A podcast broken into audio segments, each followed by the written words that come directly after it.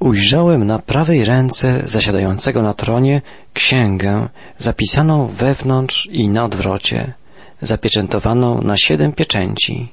Te słowa Jana, otwierające piąty rozdział Księgi Apokalipsy, poznaliśmy już w czasie poprzedniej audycji.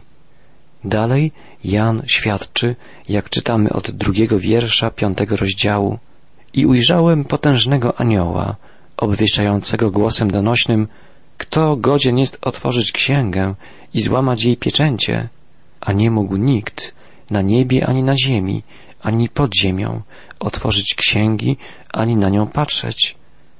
A ja bardzo płakałem, że nie znalazł się nikt godzien, by księgę otworzyć. Przyglądając się Bogu, trzymającemu w ręku księgę, Jan zauważył potężnego anioła, który rzucił wyzwanie, któż jest godny otworzyć księgę i zerwać jej pieczęcie. Księga ta bez wątpienia stanowi zapis wydarzeń w czasach ostatecznych. Bóg posiada księgę, do której już zostały wpisane dzieje czasów przyszłych. Nie znaczy to jednak, że wszystko zostało już ustalone dawno temu i jesteśmy poddani nieuniknionemu losowi. Raczej oznacza to, że Bóg ma określony plan dla wszechświata i że ostatecznie Jego cel zostanie osiągnięty. Bóg realizuje swój cel, gdy rok po roku następuje. Bóg realizuje swój cel, gdy czas zbliża się do końca. Coraz bardziej przybliża się chwila, na pewno nadejdzie czas, gdy ziemia zostanie napełniona chwałą Boga, jak wody napełniają morze. Tak pisze współczesny poeta chrześcijański. Nikt nie odpowiada na wyzwanie anioła, gdyż nikt nie jest godzien otworzyć zwoju księgi. Ten fakt bardzo zasmucił Jana. Jego smutek miał dwie przyczyny. Wcześniej usłyszał on obietnicę pokażę ci, co ma się stać potem. A teraz okazuje się, jakby obietnica ta miała się nie ziścić. Smutek Jana ma jeszcze głębsze uzasadnienie. Wydawało się, że w całym wszechświecie nie ma nikogo, komu Bóg mógłby objawić swoje tajemnice. Był to bardzo smutny fakt. Wiele wcześniej prorok Amos wołał Zaiste nie czyni wszechmogący Pan nic, jeżeli nie objawi swego planu swoim sługom. Tu jednak świat jest tak daleko od Boga, że nie ma nikogo, kto mógłby przekazać Jego poselstwo. Ten problem został rozwiązany przez pojawienie się baranka Jezusa Chrystusa, o czym będziemy czytać później. Mimo to zasygnalizowany tu problem podkreśla wielką prawdę.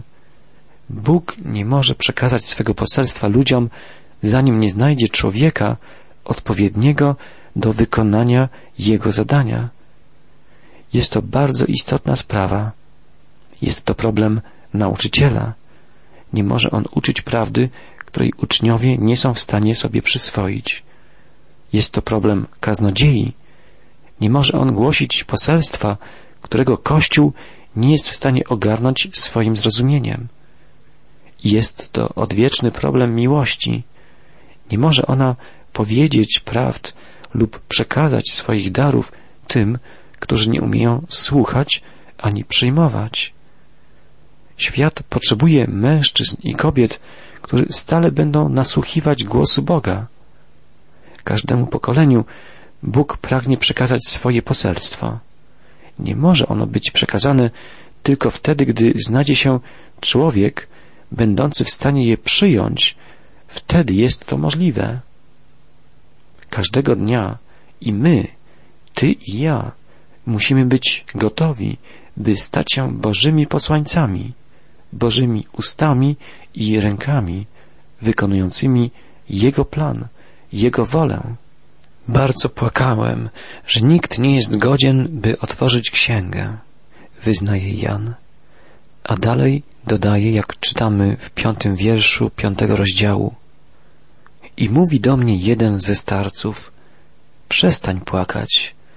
Oto zwyciężył lew z pokolenia Judy, odrośl Dawida tak, że otworzy księgę i siedem jej pieczęci. Zbliżamy się do najbardziej dramatycznych momentów księgi Apokalipsy. Na scenie wydarzeń pojawia się baranek. Co było przyczyną tego faktu? Jan płakał, bo nie znalazł się nikt, komu Bóg mógłby objawić swoje tajemnice. Następnie podszedł do niego jeden ze starców i działając jak posłaniec Chrystusa, powiedział Nie płacz. W czasie swojego ziemskiego życia Jezus wiele razy wypowiadał te słowa. Powiedział je do wdowy z Nain, opakującej swego zmarłego syna. Powiedział je do Jajra i jego rodziny, opakującej śmierć córeczki. Pocieszający głos Jezusa wciąż jest słyszany nawet w niebie. Jan płakał, choć jego łzy nie były potrzebne. Ludzki żal często wynika z niedostatecznej wiedzy lub wiary. Gdybyśmy mieli więcej cierpliwości w oczekiwaniu, więcej ufności, zauważylibyśmy Boże wyjście z każdej sytuacji, która doprowadza nas do łez. Starzec powiada Janowi, że dzięki swemu zwycięstwu Jezus Chrystus jest w stanie złamać pieczęcie i otworzyć księgę. Ten fakt ma trojakie znaczenie. Oznacza, że dzięki swemu zwycięstwu nad śmiercią i mocami zła, i dzięki zupełnemu posłuszeństwu Bogu, Chrystus jest w stanie poznać Boże tajemnice. Może On również objawić Boże tajemnice. Jego przywilejem i obowiązkiem jest kontrolowanie, nadzorowanie przyszłych wydarzeń. Ze względu na dokonane przez siebie dzieło, Jezus jest Panem prawdy i Panem historii. W naszym tekście znajdujemy dwa tytuły Jezusa. Jest on lwem z pokolenia Judy. Ten tytuł nawiązuje do błogosławieństwa, jakiego patriarcha Jakub udzielił swoim synom. W błogosławieństwie tym, zapisanym w pierwszej księdze Mojżeszowej w 49 rozdziale, nazywa się Judę szczenięciem lwa. Jeżeli sam Juda jest lwiątkiem, to największego członka jego pokolenia można nazwać lwem Judy. Lew Judy to tytuł mesjański. Siła lwa, jego pozycja jako króla zwierząt czyni go odpowiednim symbolem mocarnego Mesjasza, na którego oczekiwał cały naród żydowski. Po drugie, Jezus jest korzeniem Dawidowym, odroślą Dawida. To określenie nawiązuje do proroctwa Izajasza, który zapowiadał, że wyrośnie z pnia Isajego różdżka. Isaj był ojcem Dawida, a Jezus Chrystus jako syn Dawida to przyobiecany Mesjasz. Są to dwa wielkie tytuły Chrystusa. Wywodzą się z obrazów nadchodzącego Mesjasza i potwierdzają fakt, że Jezus Chrystus pomyślnie wykonał zadanie Mesjasza i dlatego może poznać i objawić tajemnice Boże, a także może nadzorować realizację Bożych celów i kontrolować historię ludzkości aż do czasów ostatecznych. Jezus jest Panem historii, jest Panem wieczności. W Jego ręku jest nasza przyszłość. Widzenie Jana rozszerza się. Jan świadczy i ujrzałem między tronem z czworgiem zwierząt, a kręgiem starców stojącego baranka, jakby zabitego, a miał siedem rogów i siedmioro oczu, którymi jest siedem duchów Boga wysłanych na całą ziemię. Jest to kulminacyjny punkt widzenia Jana. Na scenie nieba pojawia się baranek. Dziewięć razy Jezus Chrystus nazwany jest w Księdze Apokalipsy barankiem. Wyrażenie to należy do wielkich pojęć tej księgi. Również wcześniej w Nowym Testamencie czytaliśmy o Jezusie jako baranku. Jan Chrzciciel wskazywał na Niego jako na baranka Bożego, który gładzi grzech świata. Piotr pisał o drogiej krwi Chrystusa jako baranka niewinnego i nieskalanego. W księdze Izajasza w Starym Testamencie, w rozdziale tak drogim pierwotnemu Kościołowi, czytamy o baranku prowadzonym na rzeź. Jednak we wszystkich tych tekstach występuje słowo amnos, podczas gdy objawienie używa słowa arnion, które z greckiego trzeba przetłumaczyć jako jagnię. Stosując słowo arnion, jagnię, i używając go często, Jan pragnie wskazać nam na coś zupełnie nowego. Jagnię, baranek wciąż ma na sobie znaki śmierci. Obraz ofiary Chrystusa stale jest widoczny w niebie. Nawet w niebie Jezus pozostaje tym, który umarł za nas. Ten sam baranek, noszący na sobie znaki ofiary, jest barankiem mającym siedem rogów i siedmioro oczu. Siedem rogów wskazuje na jego wszechmoc. W Starym Testamencie róg jest symbolem właśnie mocy. W błogosławieństwie Mojżesza rogi Józefa są rogami dzikiego bawołu. Przy ich pomocy pobodzie on ludy wraz z krańcami ziemi. W swojej wizji prorok Zachariasz widział cztery rogi oznaczające narody, które rozproszyły Izraela. A więc symbol mocy. A po drugie, róg to symbol honoru, zaszczytu. Psalmista w 89 psalmie pisze, że dzięki życzliwości Bożej róg nasz będzie podniesiony, a więc honor człowieka, cześć, zaszczyt. Do tego obrazu musimy dodać jeszcze jeden szczegół. W okresie między Starym i Nowym Testamentem wielkimi bohaterami Izraela byli Machabeusze. Byli to wielcy bojownicy o wyzwolenie swego narodu. Przedstawiano ich w postaci baranków z rogami. Jest tutaj zawarty pewien paradoks. Baranek, posiadający na sobie znaki ofiarnej śmierci, jednocześnie jest przyodzianym mocą Bożą jest w stanie pokonać swoich nieprzyjaciół. Baranek jest jakby zabity, a jednocześnie ma siedem rogów, a liczba siedem oznacza doskonałość, pełnię.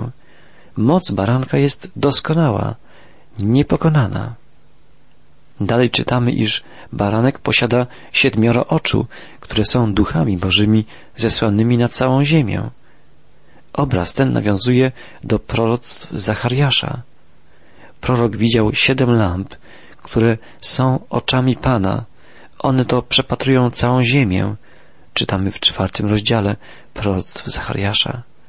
Jest to niesamowity obraz, ale zupełnie wyraźnie świadczy o wszechobecności Boga. Dowodzi, że nie ma na ziemi miejsca, gdzie można by się ukryć przed wzrokiem Boga. Mamy tu do czynienia z niezwykłym obrazem Chrystusa. On jest wypełnieniem wszelkich nadziei i marzeń Izraela, gdyż jest lwem z pokolenia Judy i korzeniem Dawida. Jego ofiara uratowała ludzi i nawet w niebie nosi on na sobie znaki swojej zwycięskiej śmierci. Tragedia jednak zamienia się w zwycięstwo, poniżenie w chwałę. Teraz nikt nie może przeciwstawić się jego zwycięskiej mocy, ani ukryć się przed jego wszystko widzącym wzrokiem. Tylko nieliczne teksty Pisma Świętego jednocześnie pokazują majestat i pokorę Jezusa Chrystusa i w jeden obraz łączą poniżenie Jego śmierci z chwałą zmartwychwstałego życia. Boży Baranek, który oddał swoje życie, by nas odkupić, zwyciężył śmierć, powstał z martwych jest Panem życia i śmierci. Nie musimy obawiać się niczego, jeśli należymy do Jezusa. W centrum wizji Jana znajduje się baranek. On poszedł i z prawicy zasiadającego na tronie wziął księgę. A kiedy wziął księgę, czworo zwierząt i dwudziestu czterech starców upadło przed barankiem, każdy mając harfę i złote czasze pełne kadzideł, którymi są modlitwy świętych. I taką nową pieśń śpiewają. Godzien jesteś wziąć księgę i jej pieczęcie otworzyć, bo zostałeś zabity i nabyłeś Bogu krwią Twoją ludzi z każdego pokolenia, języka, ludu i narodu i uczyniłeś ich Bogu naszemu królestwem i kapłanami, a będą królować na ziemi. i ujrzałem i usłyszałem głos wielu aniołów dokoła tronu i zwierząt i starców, a liczba ich była miriady, miriad i tysiące tysięcy, mówiących głosem donośnym Baranek zabity jest godzien wziąć potęgę i bogactwo i mądrość i moc i cześć i chwałę i błogosławieństwo. Zanim przejdziemy do szczegółowej analizy tego wspaniałego tekstu, przyjrzyjmy się jako całości. Mówi on o największym chórze chwały, którego śpiew kiedyś będzie rozlegał się we wszechświecie. Śpiew ten tworzą jakby trzy fale. Pierwsza pochodzi z ust czterech postaci i dwudziestu czterech starców. Cała przyroda i cały Kościół wspólnie uwielbiają baranka. Po drugie, uwielbienie wznosi się z ust niezliczonej ilości aniołów. Wszyscy mieszkańcy niebios podnoszą swoje głosy w uwielbieniu. I po trzecie, Jan widzi też, jak wszystkie stworzenia we wszechświecie w najgłębszym i najdalszym jego zakątku śpiewają pieśń chwały. A więc niebo i ziemia i wszyscy ich mieszkańcy są przeznaczeni do śpiewania pieśni chwały Jezusowi Chrystusowi. Naszym przywilejem jest dołączenie swoich głosów i swojego życia do tego rozległego chóru, który tak długo nie jest pełny, jak długo brakuje w nim choćby jednego głosu. Drogi przyjacielu, czy swoim życiem, swoimi ustami i czynami wielbisz Bożego Baranka, Jezusa Chrystusa? Jako pierwsze pieśń uwielbienia zaintonowały cztery postacie podobne do zwierząt oraz dwudziestu czterech starców. Ciekawy jest obraz starców. Każdy z nich ma harfę, tradycyjny instrument, przy którego dźwiękach śpiewano psalmy. Chwalcie Pana na harfie, powiada psalmista, jak czytamy w psalmie 33. Śpiewajcie Panu psalm przy wtórze cytry, przy wtórze cytry i przy dźwięku harfy, woła psalmista w 98 psalmie. Śpiewajcie Panu, składając dzięki, grajcie Bogu naszemu na harfie. To słowa psalmu 147. Zwykle Izraelici używali harfy przy wykonywaniu utworów muzycznych o podniosłym nastroju. Starcy mają też złote czasze pełne wonności. Wonności te są modlitwami oddanego Bogu ludu. Porównanie modlitw do wonności też pochodzi z psalmów. W 141 psalmie czytamy Niech wznosi się ku Tobie modlitwa moja jak kadzidło, a podniesienie rąk moich jak ofiara wieczorna. Jednak ciekawą rzeczą jest tutaj pojęcie pośredniczenia w modlitwie. Późniejszej literaturze żydowskiej bardzo często występuje pojęcie pośredniczenia niebiańskich istot przynoszących Bogu modlitwy wiernych. Z pewnego punktu widzenia myśl ta wydaje się być budującą. Żadna modlitwa nie jest w ten sposób zbyt ciężka, gdyż wszystkie zastępy niebios dopomagają wznieść ją ku Bogu. Jednak z innego punktu widzenia jest to zupełnie niepotrzebne. Przed nami przecież otwarte drzwi, których żaden człowiek zamknąć nie może. Niczyja modlitwa nie potrzebuje pomocy, gdyż ucho Boga jest zdolne do uchwycenia najcichszego szeptu. Całe pojęcie pośrednictwa wynikło z niewłaściwego pojmowania stosunku Boga do człowieka. Z biegiem stuleci Żydzi coraz bardziej odczuwali transcendencję Boga, Jego dystans, oddalenie względem ludzi. Stopniowo zaczynali wierzyć, że między Bogiem a człowiekiem nie może być jakiegokolwiek bezpośredniego kontaktu i dlatego niezbędne stawało się pośrednictwo aniołów.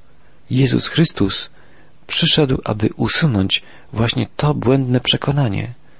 Przyszedł, by powiedzieć nam, że Bóg jest bliższy nam niż tchnienie, że można dotrzeć do Boga poprzez Chrystusa, który stał się żywą drogą, na której dla każdego człowieka drzwi do Boga są otwarte.